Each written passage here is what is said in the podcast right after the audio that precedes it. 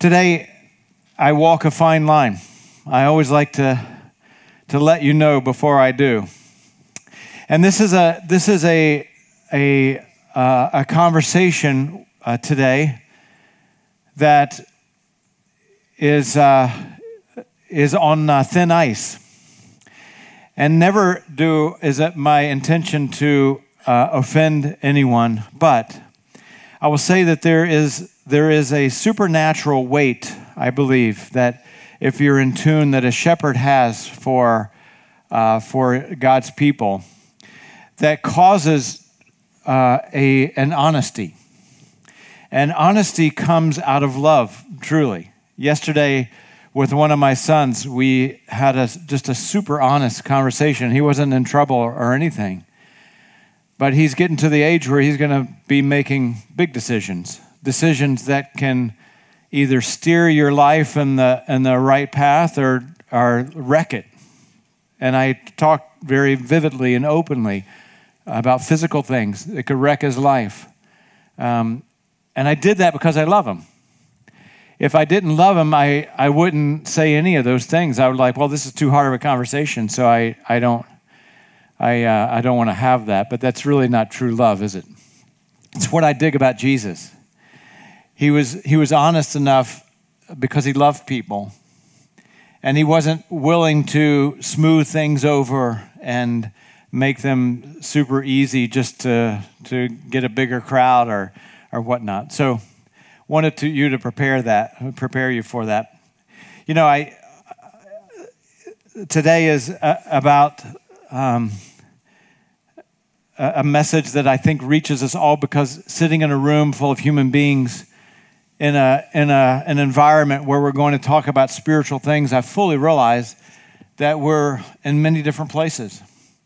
Uh, there are some people that you're just trying to figure it out.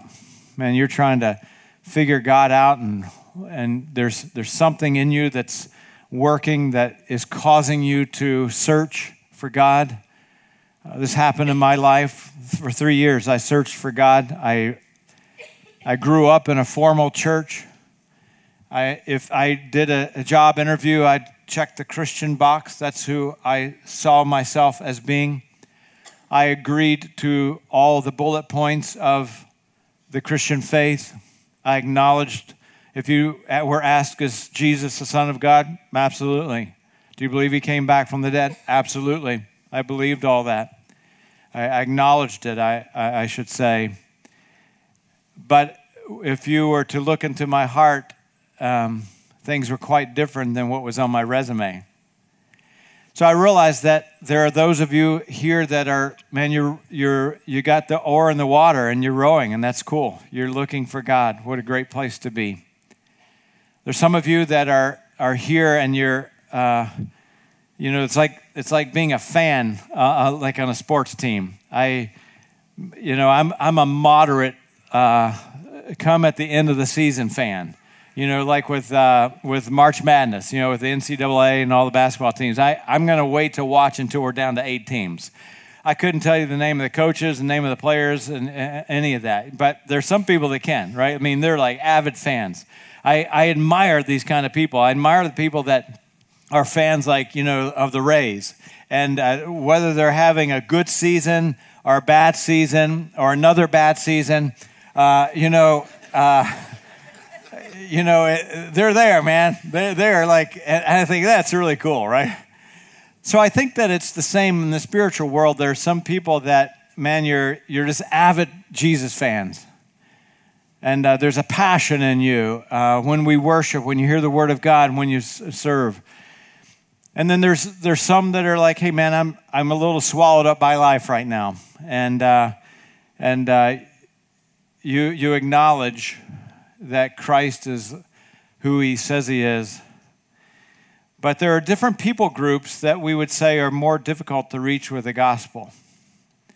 Um, I was just with two men this past week and, in, uh, from the Middle East, and the stories that they were sharing were riveting. Uh, this one particular guy kept flying into Baghdad after the U.S. invasion in 2003 and, uh, and kept doing that and planted a church until his name was on a hit list and he couldn't do it anymore. Uh, changes your perspective when you hang out with people like that.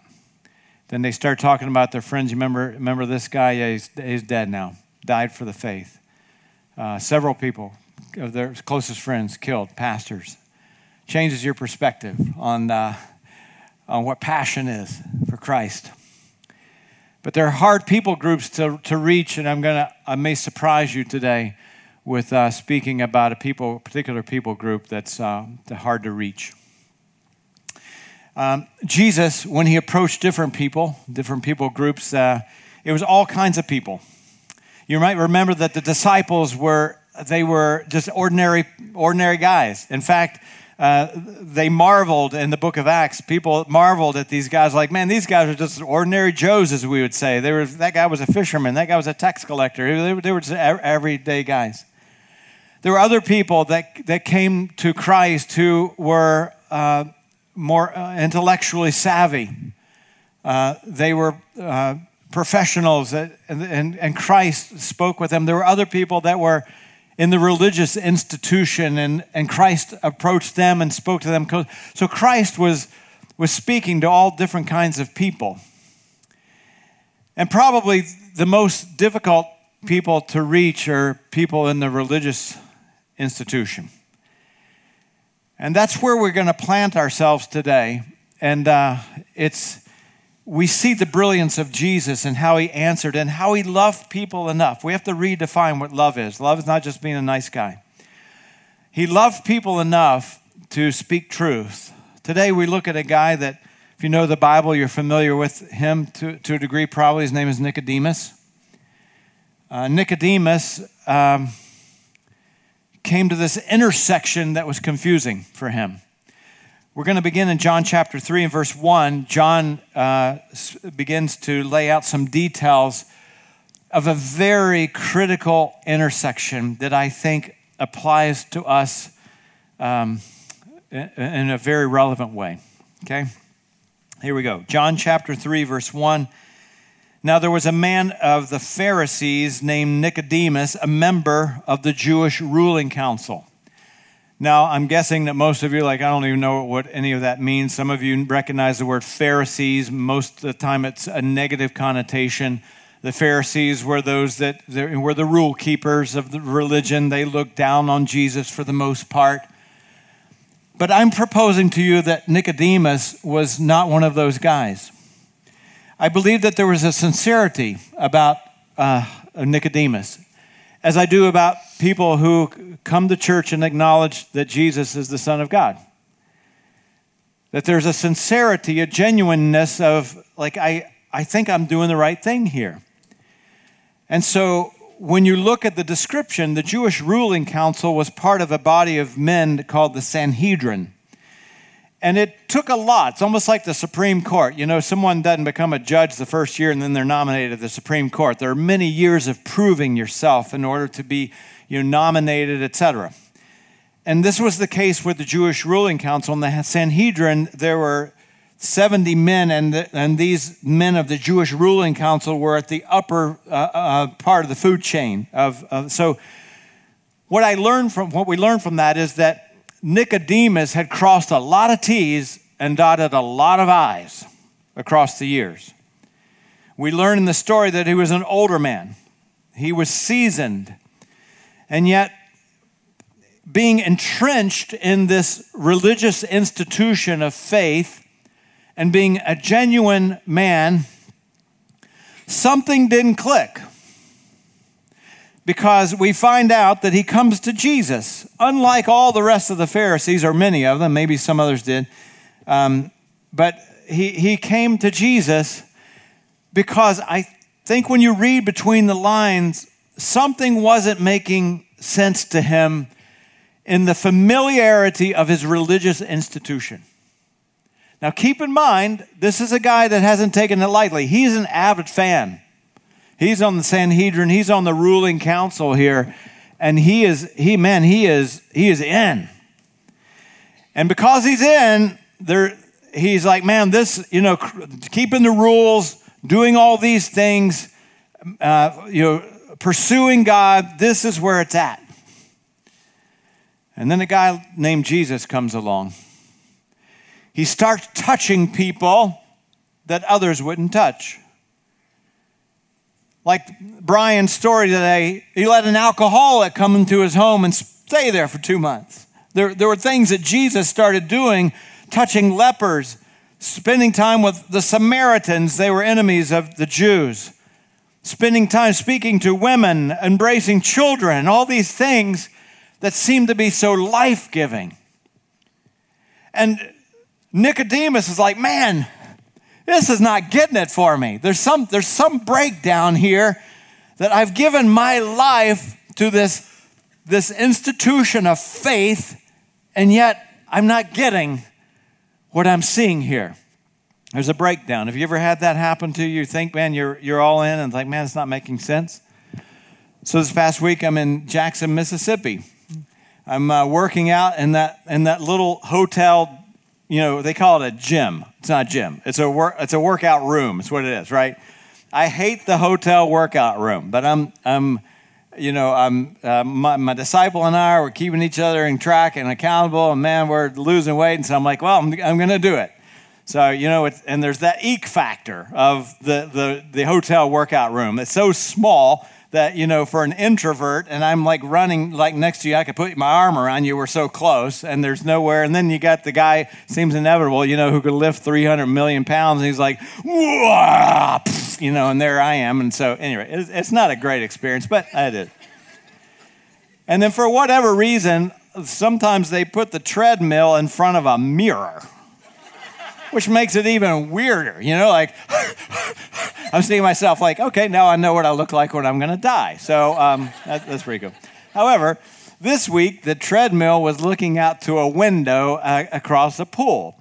And so I thought, well, man, that is that is uh, this is a great view. But then I saw this thing, then I'm like, huh, there's a breakdown here, and I, and I took a picture for you because I didn't think anybody would believe me. So I'm looking out of this pool, and if you look at the sign on the wall, it says swim at your own risk.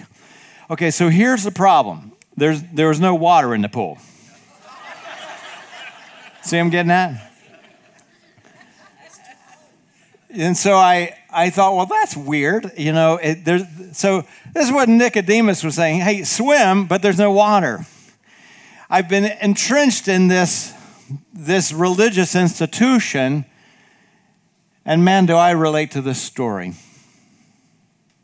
I grew up 18 years of formal church, ritual every week, robes, candles, nothing wrong with robes or candles, but robes and candles and creeds and, and liturgy and singing the same thing and saying the same thing. And uh, that's all well and good because some people connect with that. And I connected with the the music at the at uh, Mrs. Bush's funeral. They said the the Apostles' Creed. I said it by memory as I was watching. I said it out loud uh, by memory, and it brought back this sense of ritualism that I grew up in. And yet, when I left for home at 18 years old, I left all that because, see, something wasn't connecting with me. I was a churchgoer. And I acknowledged who Christ was, but something was missing.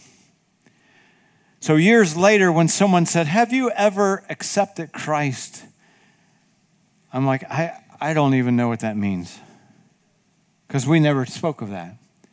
Do you have a relationship with God? I'm like, I didn't even know you could have a relationship with God on a, an individual, personalized level. I never knew that. But I acknowledged Christ was. But see, there was something that was, there was a breakdown. So that's the proposal, that's the backdrop of what was happening with Nicodemus. Otherwise, let me ask you a question why would he have come to Christ? If he were completely satisfied, why would he have come to Christ? And here's what we see in John chapter 3 and verse 2. This man who had given his entire life for religious faith and institution, he came to Jesus at night in John 3 2. And he came to Jesus at night because he was genuine, but he was still not alive in God. And he still put a lot of weight on what people thought and his job security because he had spent all of his life keeping his, his job and working his way up the, the ladder. And had his colleagues seen him come to Christ, the guy they hated, then his world would have fallen apart. Had he posted on Facebook, meeting with Jesus tonight at 8:30, it would not have gone well for him.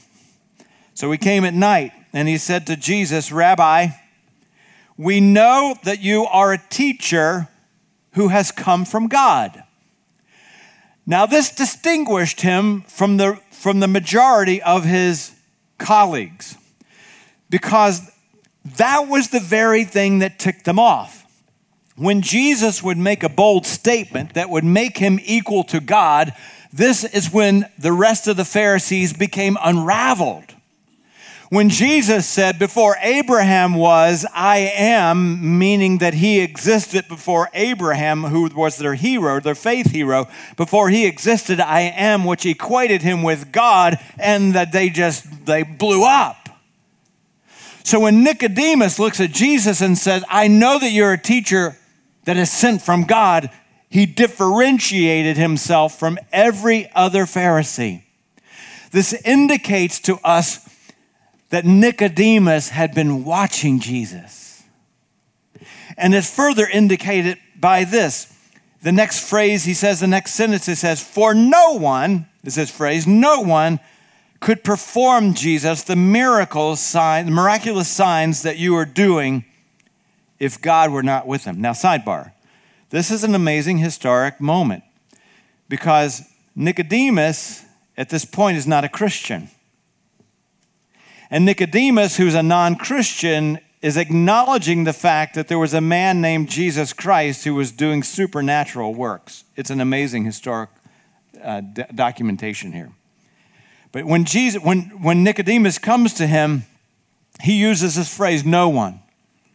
No one could do these miraculous things unless you're from God. Now, let's be honest. If it's any of us and someone says that to us, like, ah, shucks. Thanks for, thanks for pointing out that I'm unique. Thanks for pointing out that I'm from God. Thanks for pointing out that I am I'm doing these, these miraculous signs. Man, appreciate you seeing that because the rest of your, your colleagues, they, you know, they somehow missed that.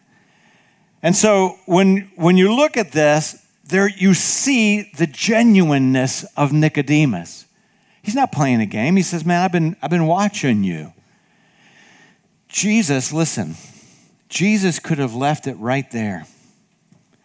And he could have said, Man, I, I really, really appreciate that. And uh, let's just keep the conversation nice. But he penetrates the smog of religiosity. Jesus is not impressed by frou frou. Jesus is not impressed by, by how uh, you know Christian lyrics can cross the, the, the, the threshold of our lips. He's not impressed by any of that. Jesus looks right to the heart and watch the brilliant response. So Nicodemus uses this term, no one. And Jesus said, let me pick up on that. He says, no one could have, Jesus, Nicodemus said, no one could do these miraculous signs unless they're from God. And then Jesus turns around and said, Oh, I see. Um, so we're speaking of no one? Okay, watch this, Nicodemus. John chapter 3, verse 3. Jesus, in, re- in response, says, Well, I tell you the truth, Nicodemus. No one, speaking of no one, no one can see the kingdom of God unless he is born from above. Some translations say born a second time, some translations say born again. I've avoided the word born again Unfortunately, in our culture, it has become you know a political uh, compartment that you know, et cetera. But doesn't take the truth away. Born a second time or born from above. I like that language because he explains that we're all born from above, from below. In other words, on earth we have a mother, but we're not all born from above. We're all born once, but not all are born twice. Now, what what what is the critical moment here in this, this intersection with Jesus is this Nicodemus is a man who's genuinely looking for God, and he comes to Christ and he says, I acknowledge that you are from God. I acknowledge that there, there is a supernatural connection, and I acknowledge, I wouldn't even say that he would acknowledge, he said, You're a teacher of God. And I would say he would have gone so far as to, at the, at the conversation, say, I acknowledge that you are the Son of God. And Jesus is saying, Hey, that's all well and good, but don't miss it. I'm going to love you enough to tell you the truth. All of that acknowledgement is not good enough. All of that acknowledgement all of that church going, all that crossing the T's and dotting the I's, and all the familiarity of your ritual and your family uh, and your faith and uh, um, uh, institution, all those things. Jesus is saying, I love you enough not to just take the compliment and be impressed by it, because there's something, Nicodemus, we've got to get to. And it has nothing to do with religion, it has everything to do with the status of your soul and your spirit. I love Jesus for that. I love him for that. Thank God he wasn't impressed by the, the compliments of men. And so, so you have to put yourself in Nicodemus's shoes. And if someone said, hey, you got to be born a second time, it would be no different than say, Jesus saying, you got to fly to the moon. That's all well and good, but you got to fly to the moon. And if someone said, if someone said, hey, you got to fly to the moon, I'm going to say, okay, well, how am I going to do that? And the second thing I'm going to ask is, and why would I do that? Why, why is that necessary? And this is exactly what Jesus begins to lay out, because in the very next response, John, uh, Nicodemus in John chapter 3, verse 4, Nicodemus says, Well, how can a man be born when he is old, indicating that he was an old man. How can, how can a person, how, how can this happen? Surely he cannot enter a second time into his mother's womb to be born. Like, can you tell me how? So Jesus said, Okay, let me answer you. You may be sitting here right now saying, Yeah, how is that possible? What are we talking about being born from above, being uh, having some second kind of life? How does that, how does that transpire? And so Jesus, again, brilliantly begins to lay it out. Watch this. In John chapter 3 and verse 6, Jesus said, Let me explain it to you, Nicodemus. You see, flesh gives birth to flesh. That means that a, a physical mother gives birth to a physical uh, baby, and that flesh gives flesh, uh, birth to flesh. But it's the spirit that gives birth to spirit. You see, what that means is there's something that was defunct with Nicodemus' spirit. Because Jesus is saying, I look and there's something in your spirit and there's something off there. And so, therefore, it needs to come alive for the first time. We're not talking about what you acknowledge intellectually, what you agree to mentally. We're talking about your spirit. And he says, So, in order to be born a second time from above, there's something that supernaturally needs to happen with the Spirit. It's like Adam. You remember when God created Adam? We find in Genesis chapter 2, God formed the man from the dust of the ground, and he breathed into the nostrils the breath of life. And the man became a living being. At that point, he was just this carcass that God had created, a frame of flesh and blood. And when Nicodemus came that day, he was a frame, he was flesh and blood. His heart was beating, but he had not become a living being spiritually. And that's the, in, in the Hebrew and this Genesis passage, the word for breath is ruach, which has this kind of neat wind sound because the same word for wind is the same for spirit. And if you look deeply in the story of John uh, 3, when, he, when Jesus is talking to Nicodemus about being born from above, he, he begins to talk about the wind. He says, You don't know where the wind comes from. You know, it's coming from this direction this day and this direction from this day. In other words, Nicodemus, you cannot compartmentalize the answer. God is a spirit our, our spirit needs to come alive, and it has nothing to do with what we agree with intellectually. It's when God comes to us and ignites it. And Jesus said, and this is how it happens it comes through spirit, not flesh, not religion, not agreeing with certain concepts. He said, let me tell you the second uh, way it happens. In, uh, John chapter 3 and verse 13, Jesus said, No one has ever gone into heaven except the one who came from heaven, the Son of Man. Last week, Rob spoke on the necessity of Jesus going to heaven because when he positioned himself in that position in heaven, he could now view seven plus billion people and interact with them at all times. And Jesus said, You know, the reason that I can tell you that you must be born from a, a, second time and it's ignited by the Spirit is because I am able to accomplish that after I die and go to heaven. You see, you remember Joseph in the Old Testament uh, when he, uh, you know, was in prison for a while, and then they got he came out of prison, and he was elevated to the top position, almost like Secretary of Agriculture of the entire uh, the entire country and, and he was in the position when all the region faced famine, he was now in the position to feed everybody. This is Jesus. He's now in the position to feed everybody. Listen, if Jesus were laying in a hole in the ground in the Middle East like other religious leaders, I couldn't follow him because he couldn't bring life to my spirit because he's dead and in the grave. You see, Jesus said, Look, you got to be born a second time, and it comes from the Spirit, and that is, and that is able to, to happen, that is possible, because I'm, I'm, I'm the one that came from heaven, I'm going back there. And then he says this in John chapter 3 and verse 14 just, just as Moses lifted up the snake in the desert, so the Son of Man must be lifted up, so that everyone who believes in him may have eternal life. Number one, it comes to an igniting of the Spirit. Number two, it comes because Christ is in heaven and can do that. Number three, it comes from believing in Him. And I've got to say to you that in the English language, here's where we're going to tap the brakes. Here's where I'm going to walk on fine, uh, fine line and thin ice. I believe that in the English language, the most dangerous word in our entire vocabulary is the word believe because it means different things. It's like we've talked about. There are certain words in the English language that just don't capture it, like love, right? I love my cat, I love my sneakers, and I love my wife.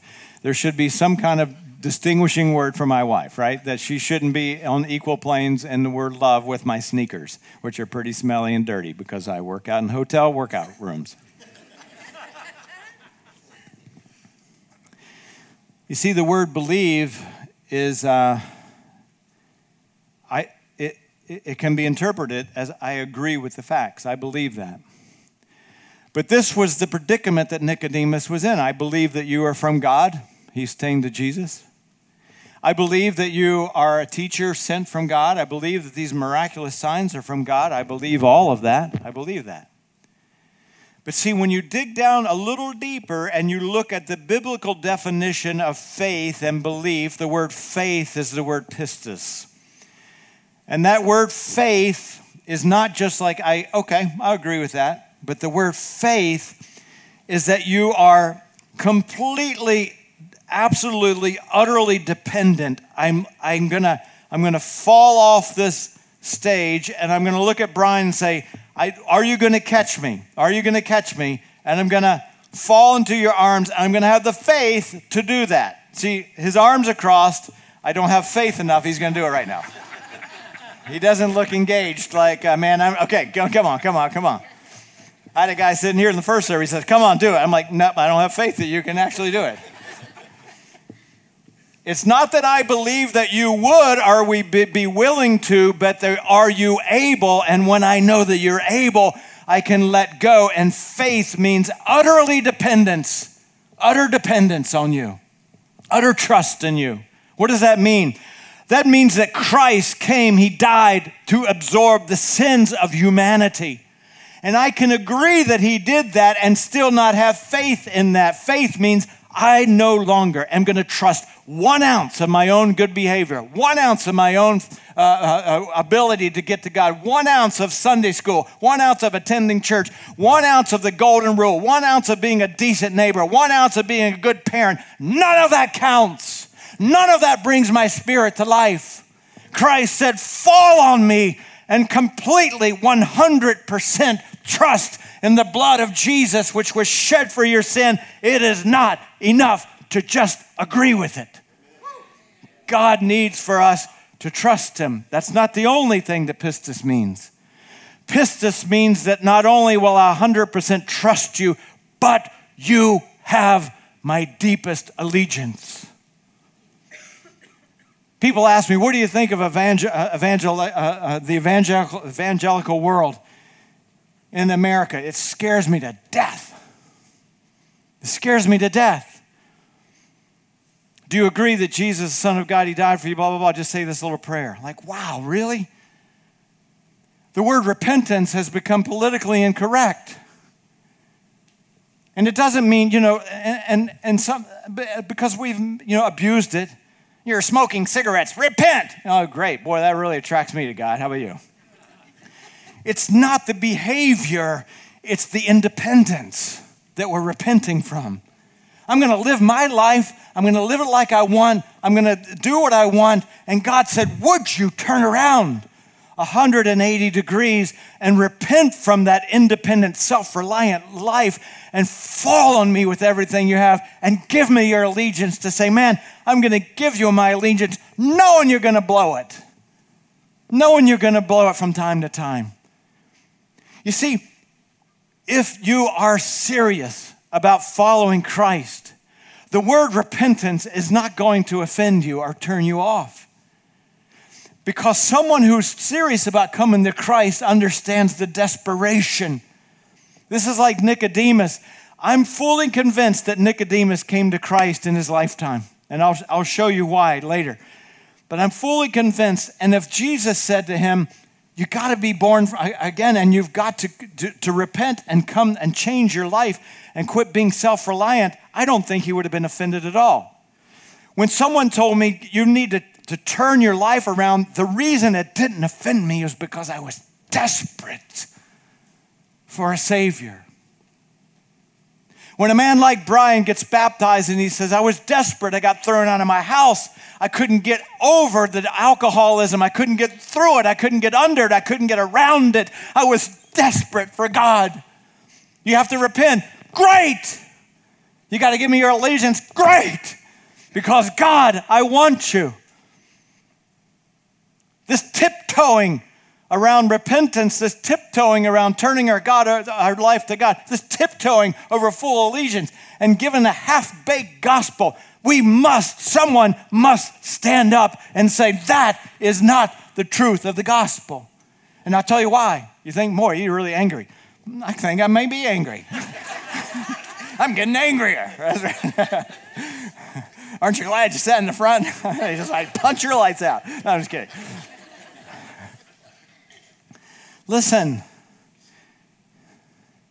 what if, what if Jesus would have said, hey man, way to go for acknowledging me, and sent Nicodemus away? He wouldn't have sent him away from that conversation, he would have sent him away from God for eternity. We're playing for keeps here.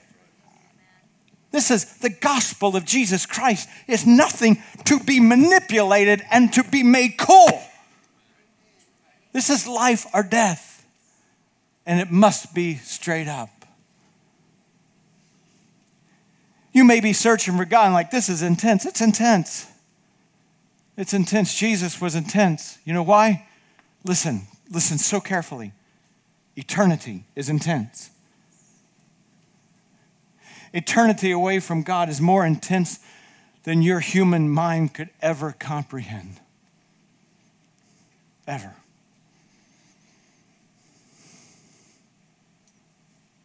And I love you enough to tell you this. Here's the hardest people group to reach, in my opinion, in America churchgoers. Churchgoers. No, I know that's shocking. And maybe half of you don't like me anymore. That's all right. What do, we, what do you mean by that, Steve? I mean, if we've only relied on church to win our relationship with God, church is important. It's a rhythm that we have with God in community. But if we've only relied on that, thinking that we can acknowledge Jesus and show up to church consistently or once in a while, and our spirit is fine with God, it's just not the truth. And I really hope, I really do, that you'll understand that my motivation is that I love you enough to say that. I'm not sure it grows big churches, but who gives a flip?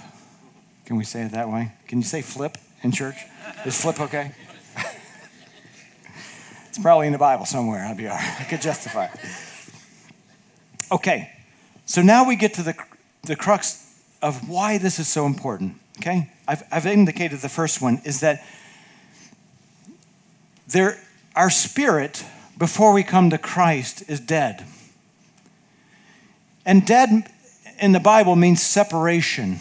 It's, it's the hardest thing about death. My son was born not even a year after my father was killed in a car accident. And honestly, there have been a hundred times where I've said, Gosh, I wish he would have known my boy. He would have loved him. My dad was telling jokes all the time, and I'm like, ah, oh, man, my youngest one loves jokes, and riddles and all. I'm like, oh man, they would have had a great time. But see, we're separated. And for now. And that's the hardest thing about death, isn't it? It's that separation part. And so when, when, I, when the Bible says your spirit is dead, what it means is it's, it, is, it is away from God. And that's why in, in, in uh, Genesis, when, when um, Adam sinned against God, the first thing he did he, he hid himself and he separated himself from God. And, and God came in looking for him. That's why the prodigal son, by the way, had separated himself from the father. And when he came back, when the son came back, you remember the father said, My son was dead, but now is alive because he had come back to the father. Well, wait a minute. What do you mean he was dead? He walked back, didn't he? He was dead on the inside. This is what Adam did to us and for us. Sin entered the world through one man, Adam, and death, separation, through sin. In this way, death came to all men, separation came to all men. We are born separated from God. Death came to all men because we all are sinners. We've all sinned.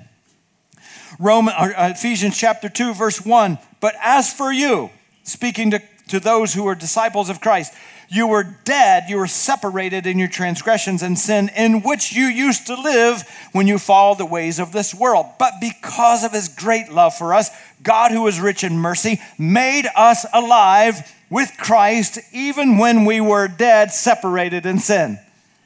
You see, it may be offensive, not intended to be offensive, but if if no matter if you've been to church a million years or you've never, this is the first time you've ever been to church, it doesn't matter. That stuff doesn't matter. What matters is your spirit. And your spirit is separated until God, through the power of Jesus being raised from the dead, sends his spirit and breathes life into your spirit. And then it becomes alive. And now you got connection with God and life changes. It's not about religion, you see. It's not about acknowledging this or that truth.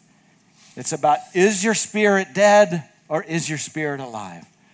That's the first reason. And the second reason I, that is necessary for this to happen is that there's no way that we can live for Christ without the power of Christ within us. In other words, we need the fuel. In, the, in Romans chapter 8, verse 6, the mind of the sinful man is death but the mind controlled by the Spirit is life and peace. The sinful mind is hostile to God. It does not submit to God's law, watch, nor can it do so. If you don't have Christ in your life fueling, this is why you, you fail over and over and over and over. It's why a man says, I was steeped in alcoholism until Christ, I allowed Christ to fuel me, and now I've been 12 months sober. Verse 8 Those controlled by the sinful nature cannot please God. You, however, are not controlled by the sinful nature, but by the Spirit. Big word, if the Spirit of God lives in you. And if anyone does not have the Spirit of Christ, he does not belong to Christ. Listen carefully.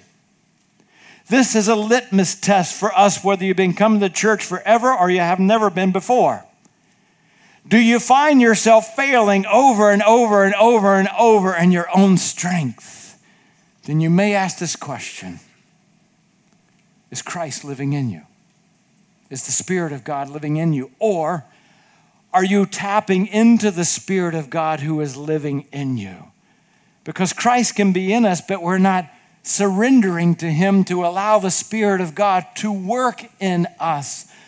Hey, there are times, there's weeks, days, seasons for me where I'm not leaning, surrendering to the Spirit, yielding to the Spirit to do the full work that He wants to do. Galatians chapter 2, verse 20 I've been crucified with Christ, and I no longer live, but it is Christ living in me. So I typically run my gas tank down to, until the light comes on. and, uh, and then, you know, that's my indicator to get some uh, to gas. So this week, though, um, it came on uh, like two days ago and then I forgot. I forgot that it had come on two days ago. And so I understand that when the light comes on, doesn't mean you only got, you know, a sniff left. There's some in there. They're not telling you, right? And so, but then yesterday I was driving, like, it just hit me. I'm like, oh, man, the light came on like two days ago. And I looked, and lo and behold, that needle was below the E. Now, for whatever it is in my wiring, I don't know, but it became exciting. like, like, you know what I mean? Like, this is awesome. That's stupid, but I, I don't know, whatever. So in my mind, I'm like, I got to get serious because it's been on for three days and I've been driving all over the place. And so I knew where there was a gas station, and so I literally was kind of mapping it out that if I accelerate right now, then I can coast if I run out right now. And then I'd hit a red light, like, come on. and but then I, I got I, I wheeled into the gas station. There's a guy who's a lawn care guy putting, you know, uh, gas in his uh, deals there. And so I'm sure that it was odd that a grown man got out of his car and went, Woo, made it.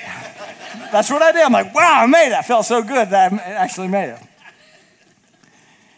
And I, I feel sometimes this is the way that we run our lives. That I'm not walking with God, but if I can just accelerate it a little bit, then I can, I can coast. And if you find yourself failing over and over and over and over, I propose to you that it's time to do a check in your spirit. First of all, do you have the Spirit of God living in you? I didn't ask if you go to church. And if you're convinced the Spirit of God is living in you, are you leaning into Him and yielding? It's why Christ said you must be born a second time. Not only to bridge the, the gap between you and God, but to ignite you to be able to live for Him. There's so many things that I do for God that has nothing to do with Steve. It has everything to do with God, I can't do this. I, I'm yielding to you. Here's the last thing.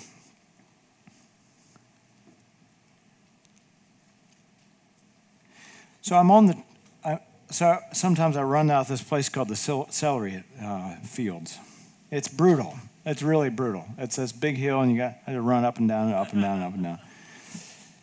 And that, and I was actually running out there this morning, And I had this thing in my head of the, the goal of my weight. That, you know, I, I want to get down to a certain weight. And about the time I, f- I felt like I just wanted to stop, I just, that number, I kept saying, that's the number I'm going to get to. It's the number I'm going to get to. In other words, that goal was affecting whether or not I was going to push through something difficult. We do it all the time. I know you do it all the time. When the Spirit of God comes in us, there's something that urges us on past this lifetime.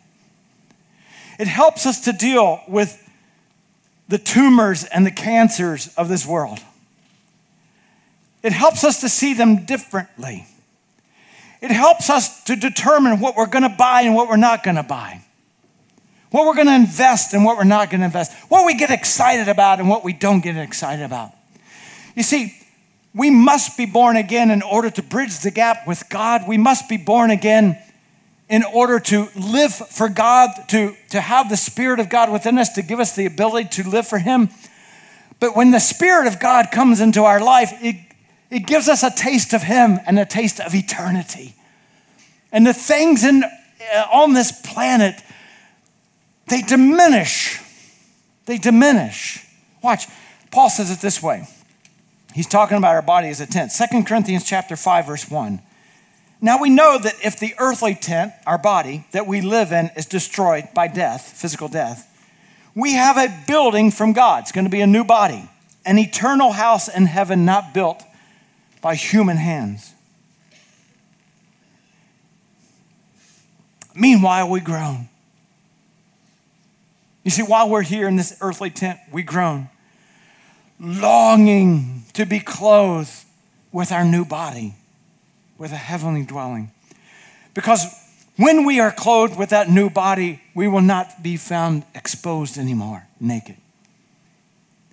For while we are in this tent, we groan and we are burdened because we do not wish to be unclothed, but to be clothed with our new body, our heavenly dwelling, so that what is mortal may be swallowed up by the life that He's going to give us now it is God who has created us for this very purpose and has given us the Spirit as a deposit, guaranteeing what is to come.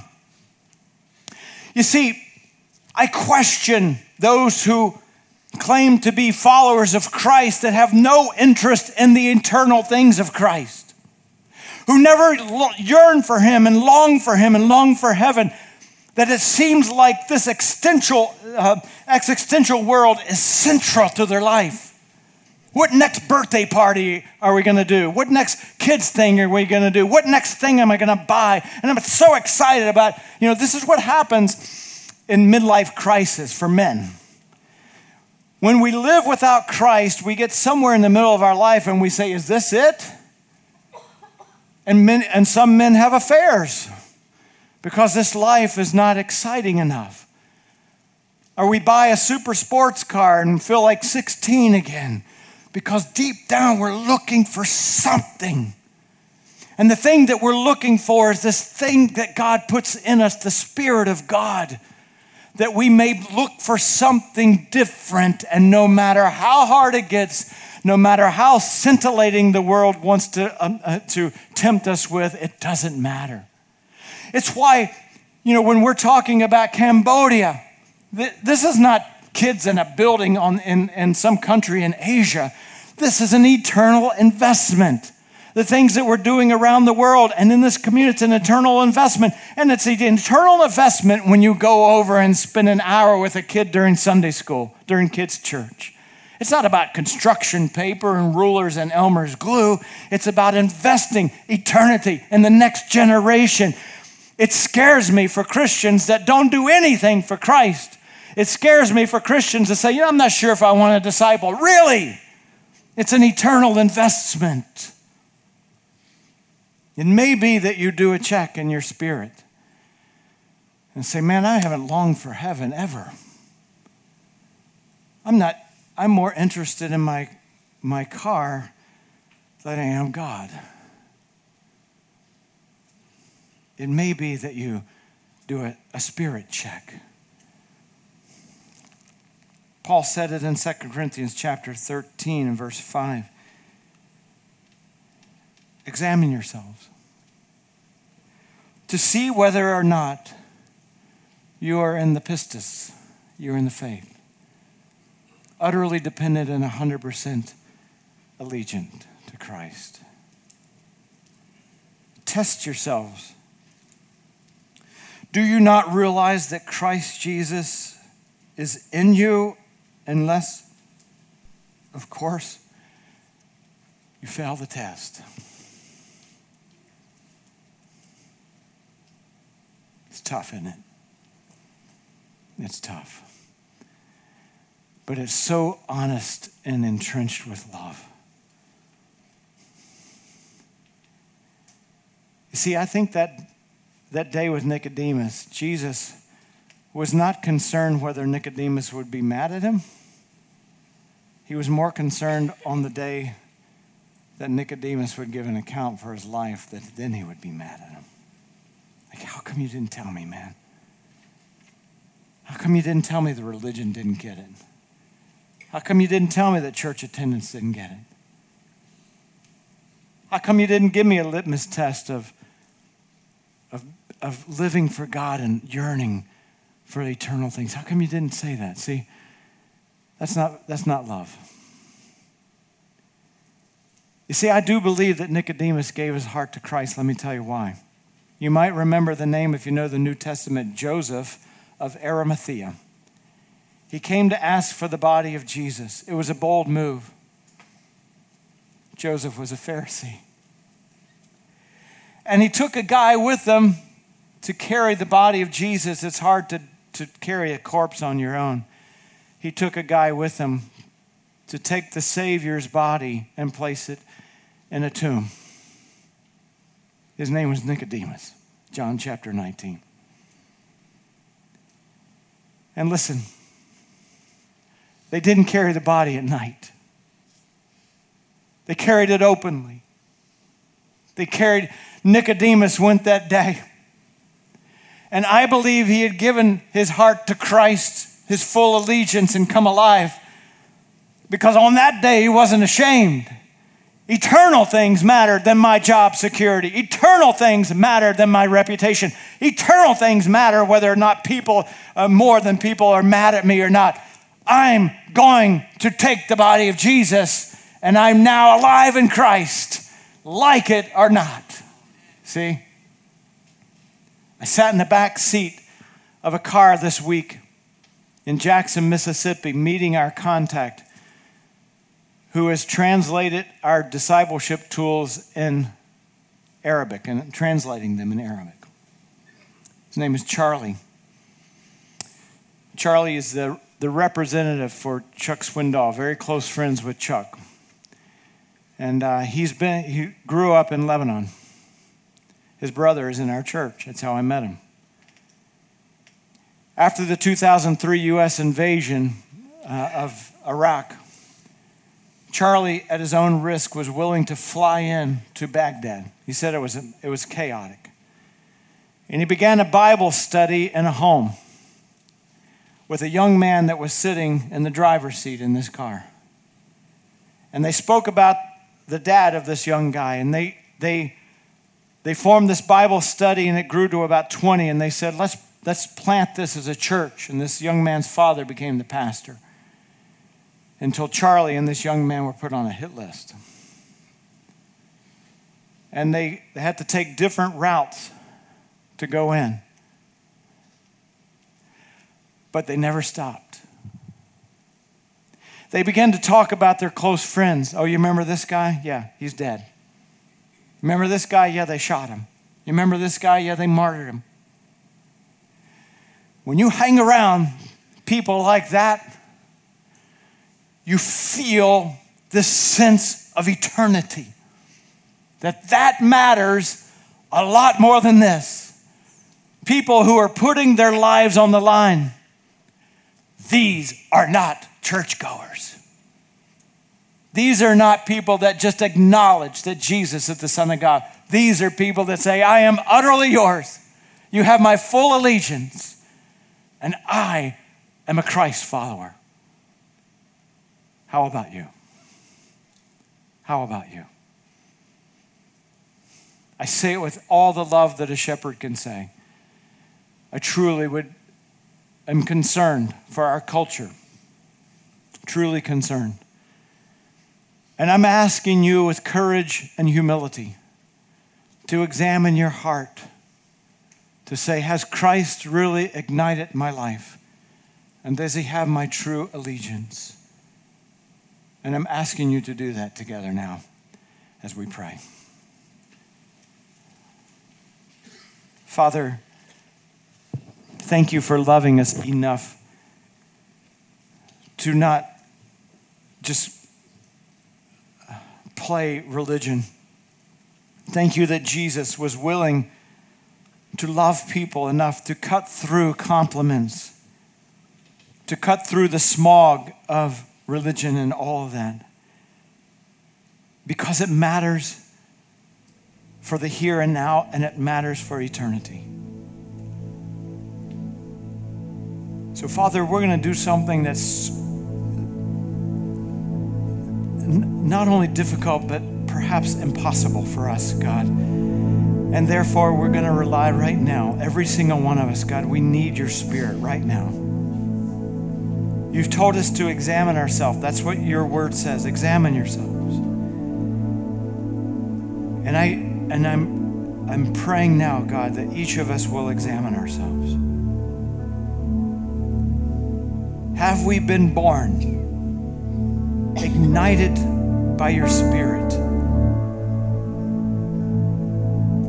even though we may have gone to church for a long time, even maybe this is the first time we've ever gone to church, we're searching for you for the first time. It doesn't matter, God. None of those categories matter. We're human beings with a spirit that needs to be ignited by the power of the Holy Spirit, capable by Jesus, died for us and came back from the dead, positioning himself, positioning himself with the capacity to ignite our life, our spirit. In this time of prayer, as you're examining yourself, let me just throw out some things to help with that process. Do you feel in rhythm with God? Or have you always felt that there's a separation?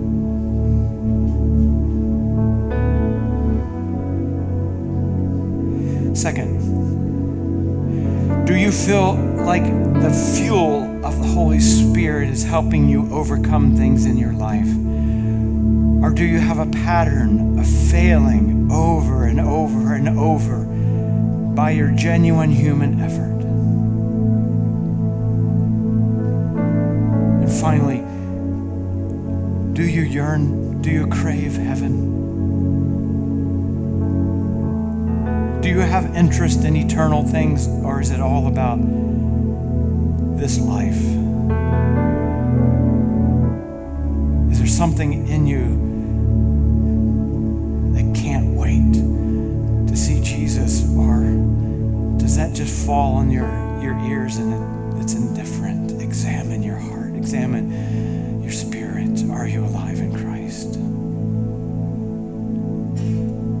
Again, whether you've been in church or you're searching for God for the first time, I'm wondering today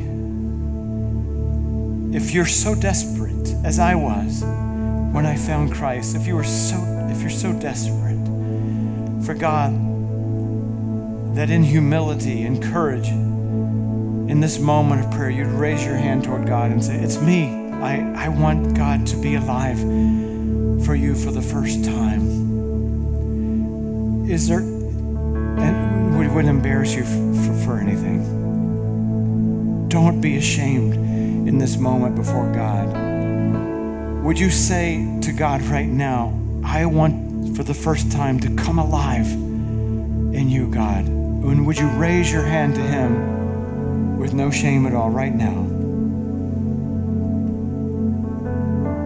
Anyone anyone sitting here, this is don't feel awkward. It's not awkward. It's an intersection where God may be moving you. You thank you so much. Thank you. You can put your hand down. Thank you to God. What, what courage, what humility. We across the room on the first service had five or six people just raise their hands and say, I'm so desperate for God. I want to be alive in God. Is there anyone else before we continue in prayer? Thank you so much. Thank you. You can put your hand down. Thank you. God is moving. God is moving. Don't resist Him. This is not a, a manipulation, a ploy. It's a plea to you. Don't resist Him if He's moving. One last, one last question. Is, is it you today? Is there anyone else today? Is there anyone else today that would say, Yes, God, I'm not going to resist you? Father, we are so grateful, God, for moving and that you're alive and you're willing, God, to create in us a new life. We pray for these who have had the courage and the humility to raise their hand before you. And perhaps there are others sitting in this room, and I invite you to pray in, from your own heart and your own words God, I want you in my life. And, I, and God, I, I'm asking you to ignite my dead spirit to life. Father, I'm turning my life around. I, I repent from living my own self reliant, independent life away from you, God. I'm turning from that and I'm utterly trusting in Jesus who absorbed all my sins on the cross. So, God, forgive me for my past. Come to you as my Savior. And God, I want you to be my Lord, and I'm giving you my life. I'm giving you my allegiance. God, I want to follow you. I want my life to be yours. So, Father, here I am. Bring me alive today. Your son was dead, God, but now is alive. Father, great, we're so grateful, deeply grateful, profoundly grateful, eternally grateful for loving us so much to speak truth. For that reason, God, what else could we do but to worship you, to thank you, to love you, to follow you, to give our all? We praise you in the name of Jesus.